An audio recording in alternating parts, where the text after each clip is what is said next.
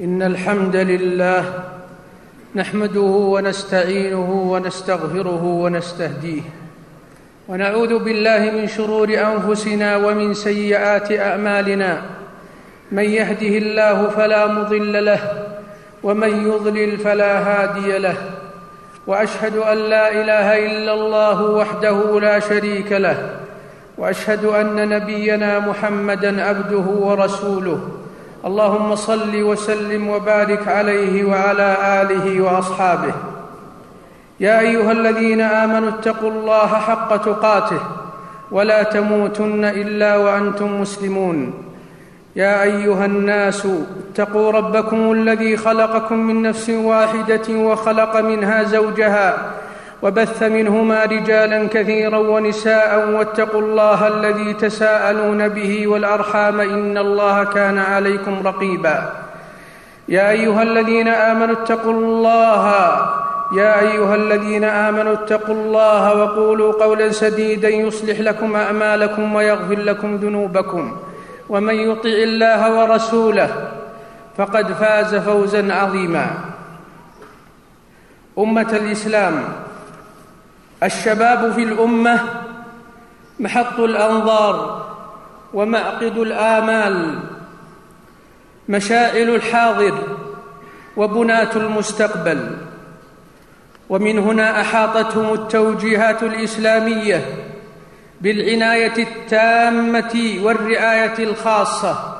يا أيها الذين آمنوا قوا أنفسكم وأهليكم نارا. وقت الشباب ثمين.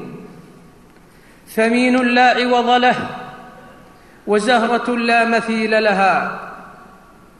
فيجب على كل موفق في هذه الحياة أن يغتنم شبابه في طاعة الله جل وعلا وأن يعمره بعبادة ربه والتقرب إليه سبحانه وأن يكون في جهاد لا يفتر في مصارعة الهوى والنفس والشيطان. فرسولنا صلى الله عليه وسلم يقول اغتنم خمسا قبل خمس وذكر منها وشبابك قبل هرمك رواه أحمد وغيره. فيا شباب الإسلام يا شباب الإسلام اغتنموا هذا الوقت العظيم. في طاعة الله جل وعلا تحت ظل الأوامر الربانية والتوجيهات النبوية تنال العاقبة الحسنة في الدنيا والفوز الأعظم عند الرب الأكرم. اسمعوا إلى هذا الحديث العظيم عن رسول الله صلى الله عليه وسلم. سبعة يظلهم الله في ظله يوم لا ظل إلا ظله. وذكر منهم وشاب نشأ في طاع في عبادة الله. رواه البخاري. معاشر المسلمين أعظم منة أن يوفق الله سبحانه العبد في شبابه ليغتنمه في طاعة مولاه والمسارعة إلى رضا ربه. والبعد عن نواهيه. كيف والمسلم مسؤول عن هذه النعمة؟ محاسب عن هذه المنة. روى الترمذي عن ابن مسعود رضي الله عنه عن رسول الله صلى الله عليه وسلم أنه قال لا تزول قدما عبد يوم القيامة حتى يسأل عن خمس عن عمره فيما أفناه وعن شبابه فيما أبلاه وعن ماله من أين اكتسبه وفيما أنفقه وماذا أمل فيما ألم. إخوة الإسلام في صلاح الشباب صلاح الأمة فلن تسعد الأمة الإسلامية فلن تسعد الأمة الإسلامية ولن يحصل لها عز وفلاح وسؤدد وشأن إلا حينما يكون شبابها كما كانوا في العهد الأول صلاح في الدين وإعمار للحياة وجد في كل أمل مثمر وفعل خير. عن أنس رضي الله عنه قال كان شباب من الأنصار سبعين رجلا يقال لهم القراء يكونون في المسجد فإذا أمسوا انتحوا ناحية من المدينة فيتدارسون ويصلون. يحسبهم أهلهم في المسجد ويحسبهم أهل, أهل المسجد في أهليهم حتى إذا كان في وجه الصبح استأذبوا من الماء واحتطبوا من الحطب فجاءوا به فأسندوه إلى حجر النبي صلى الله عليه وسلم رواه أحمد. إن هؤلاء الشباب وأمثالهم ممن رباهم محمد صلى الله عليه وسلم بتعاليم الوحي هم الذين تنورت بهم الأرض وازدهرت بهم الحضارة الإنسانية التي لم تعرف في التاريخ مثالا. فيا شباب الإسلام إنكم في أمس الحاجة إلى الحذر من الأسباب التي توقعكم وتوقع أمتكم ومجتمعاتكم في مزالق الهوى وخطوات الشيطان مما تؤول عاقبته إلى شرور مستطيرة وأضرار عظيمة. عند حد قول الله جل وعلا يا أيها الذين آمنوا خذوا حذركم. إن الشباب المسلم اليوم يجب عليه أن يكون كما كان في الماضي كيسا فطنا فلا يستجيب إلى ما لا يحقق للإسلام غاية ولا يرفع للحق راية. فكم يحرص أعداء الإسلام أيها الشباب بكل السبل أن يوقعوكم في مطايا المهالك ومسالك الغواية والبعد عن القيم الإسلامية السامية ومبادئه السمحة اليسرة التي تسلك بكم مناهج الوسطية والاعتدال وتقودكم إلى رعاية المصالح وجلب المنافع لأنفسكم ولأمتكم ولبلدانكم ولمجتمعاتكم ولذا حرص الأعداء على أن يتفننوا بكل طرق المكر والخديعه لإفساد شباب الإسلام وهل حصل في الأندلس ما حصل إلا بغزو الشباب وأن ينالوا في عقائدهم وأفكارهم.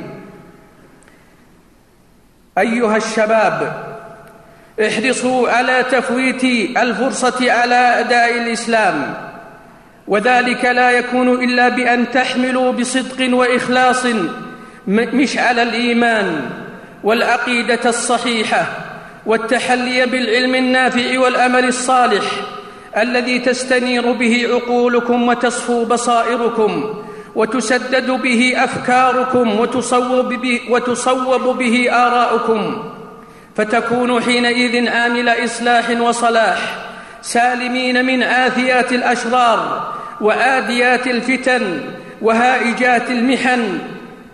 إن الله جل وعلا يقول عن فتية آمنوا إنهم فتية آمنوا بربهم وزدناهم هدى وربطنا على قلوبهم. إخوة الإسلام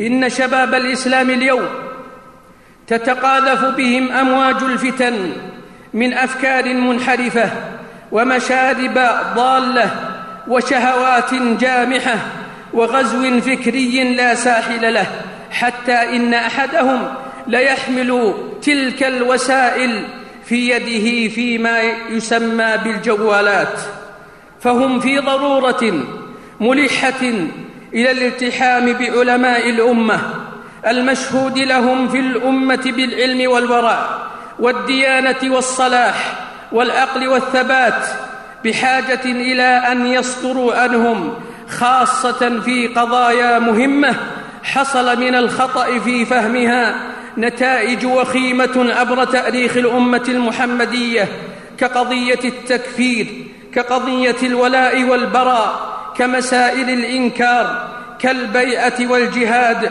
ونحو هذه القضايا الخطرة.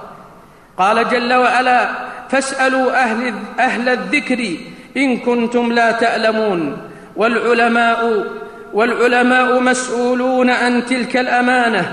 فعلى العلماء والدعاة إجادة الطرح والاتزان في المعالجة والحذر من المسارعة في الفتاوى إلا بعد فهم دقيق وعلم عميق مع مراعاه للمآلات المتوقعة فكم جرت على الأمة بعض الفتاوى والطروحات ما لا يحصى من الإضلال والضلال.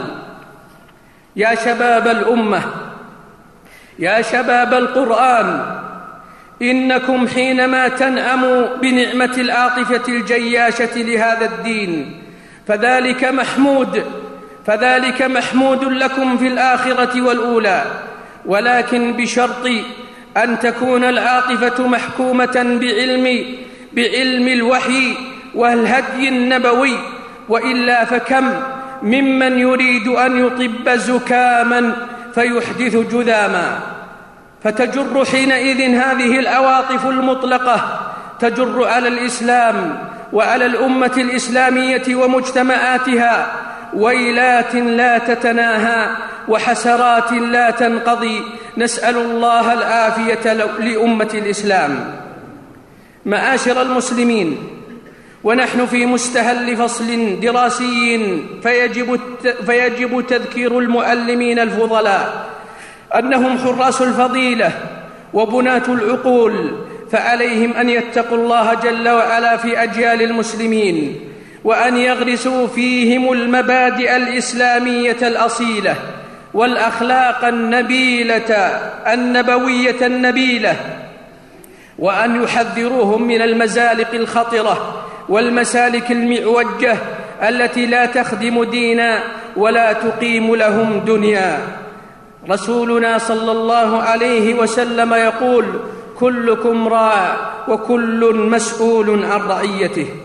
يا شباب هذه البلاد احمدوا الله على نعمه المتعددة. تنعمون وأهليكم بعيش سعيد وأمن وأمان. فكونوا خير من يدافع عن أرض الحرمين ويذود عن حياضها. فربكم جل وعلا يقول وتعاونوا على البر والتقوى ولا تعاونوا على الإثم والعدوان. كونوا حريصين.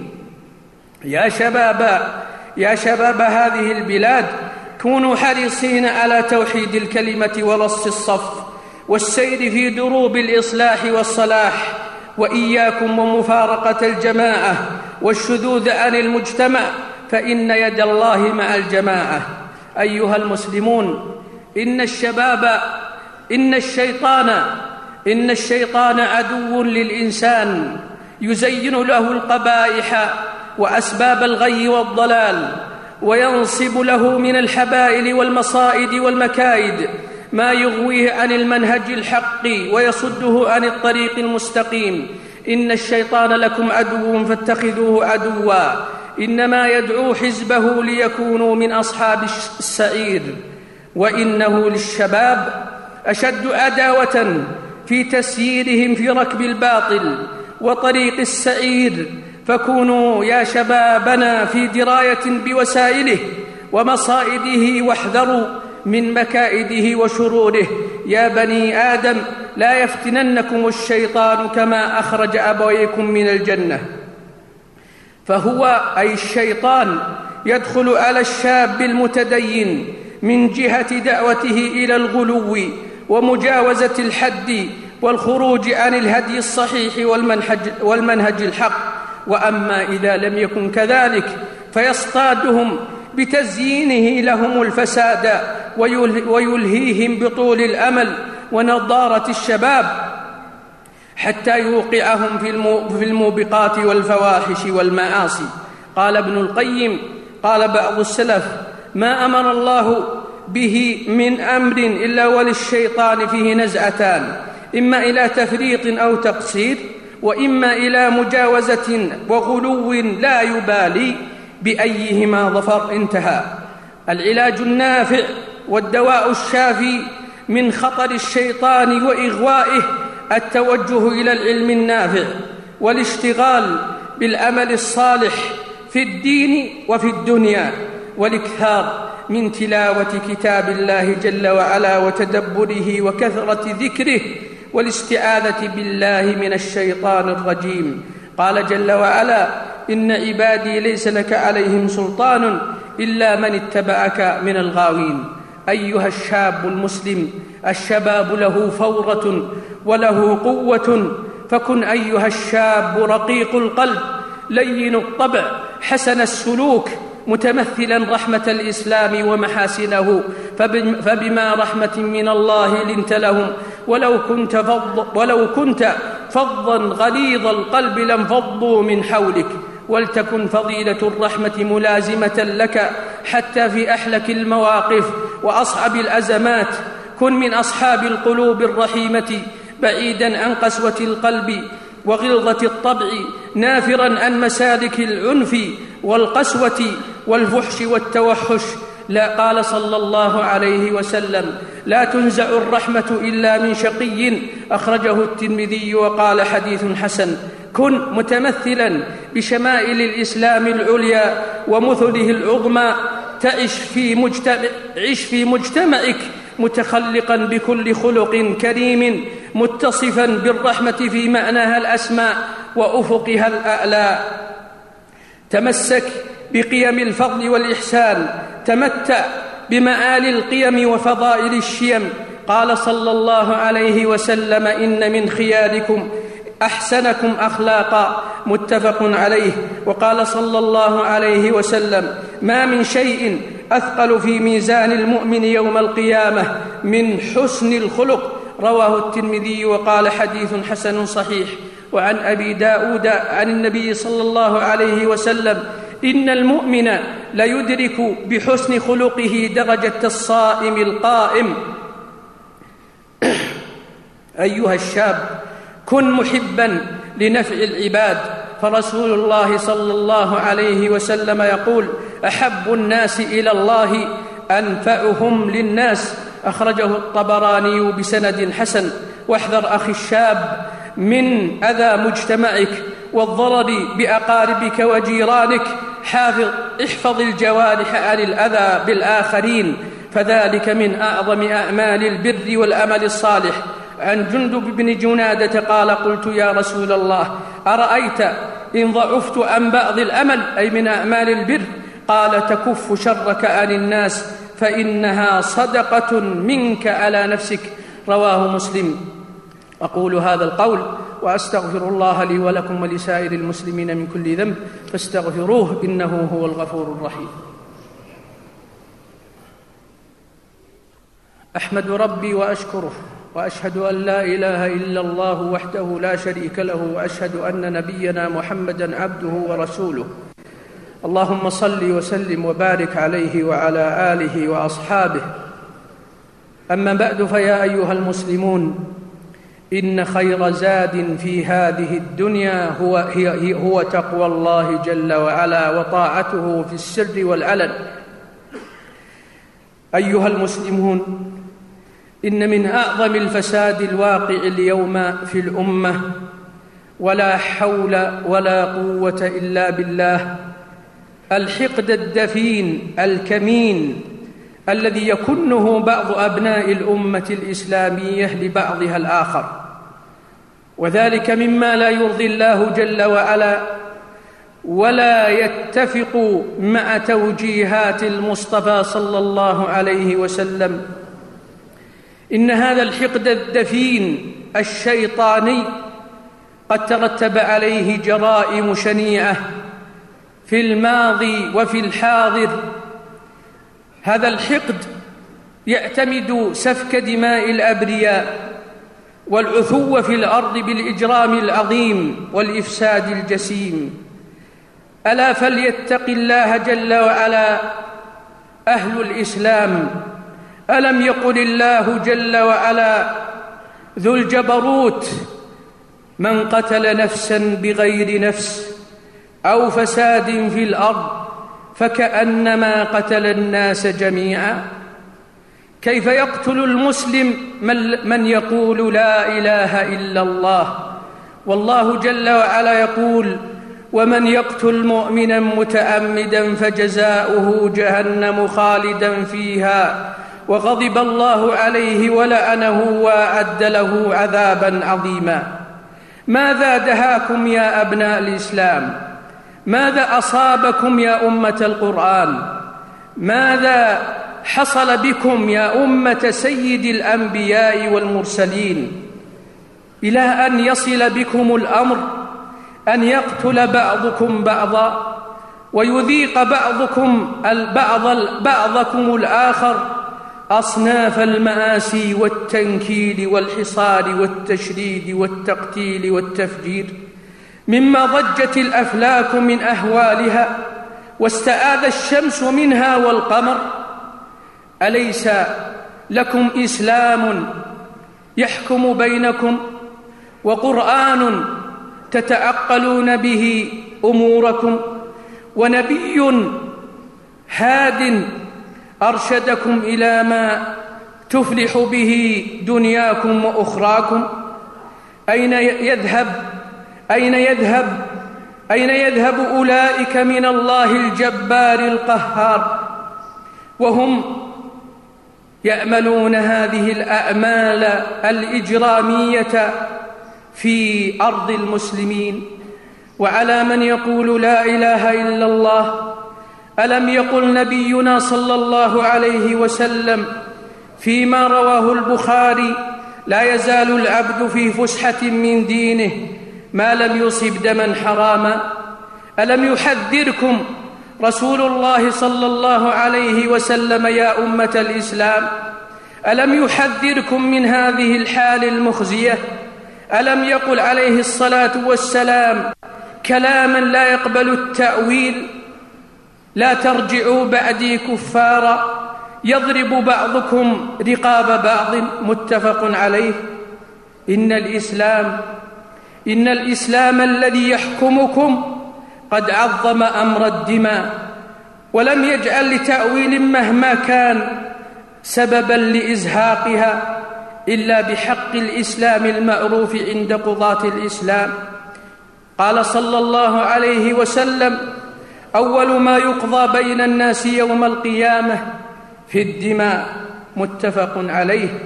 وفي السنن سنن الترمذي وابن ماجه لقتل مسلم. أعظم عند الله من زوال الدنيا.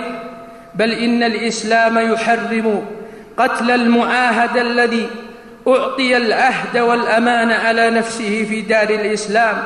ولو كان الأمان من آحاد المسلمين. قال صلى الله عليه وسلم من قتل معاهدا لم يرح رائحة الجنة وإن ريحها ليوجد من مسيرة أربعين عاما.